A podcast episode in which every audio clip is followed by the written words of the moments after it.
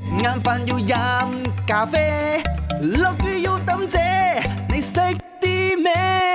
你識啲咩啊？三個選擇，一就係你發覺你唔係佢嘅第一順位，即係嗯你嘅男朋友或者你老公咁啊，將好多嘢擺喺你之前，屋企啦、兄弟啦、錢銀啦、車啦、brother 啦嘅諸如此類啦。所以你係唔知第七、第八順位係㗎啦啦，第 OK？二樣嘢咧就係即係個 B 嘅選擇咧，就係你對佢唔會再有牽掛，嗯，即係你掛好多嘢，你都嗯忽然之間就覺得哦係咩咁樣咯。係啦。定係話 C 呢？佢身邊有好多異性嘅好朋友，究竟呢 A、B、C 邊一個你覺得唉真係要同你分手啦咁樣呢？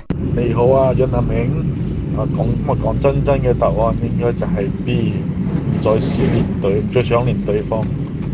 好簡單嘅道理就係、如果當一個男或者女唔再想念對方，而想念其他人或者想念其他事嘅話，咁就代表嗰個心已經唔喺你嗰度咗。咪你識啲咩？阿明阿潤，你哋好啊！我你今好日嘅答案我揀 B 啦。嗯我覺得我對佢唔再掛念嘅話，嗯，就拜拜基。本上係好似唔需要去咗咁。咁就應該各有各生活比較好啲啦。哦，如果係咁樣嘅話就冇 feel 啊。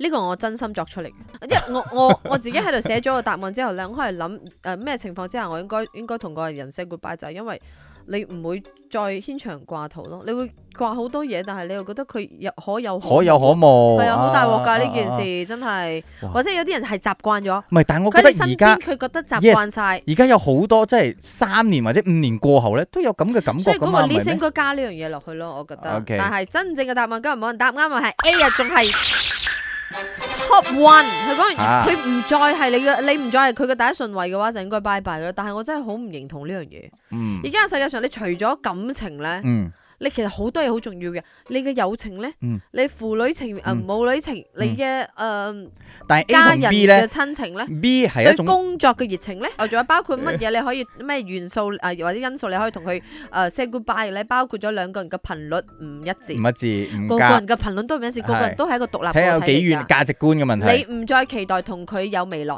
嗯，再嚟咧就係你同朋友開心過同佢一齊， 梗係同朋友開心啲啦，係嘛？晏飯要飲咖啡，落雨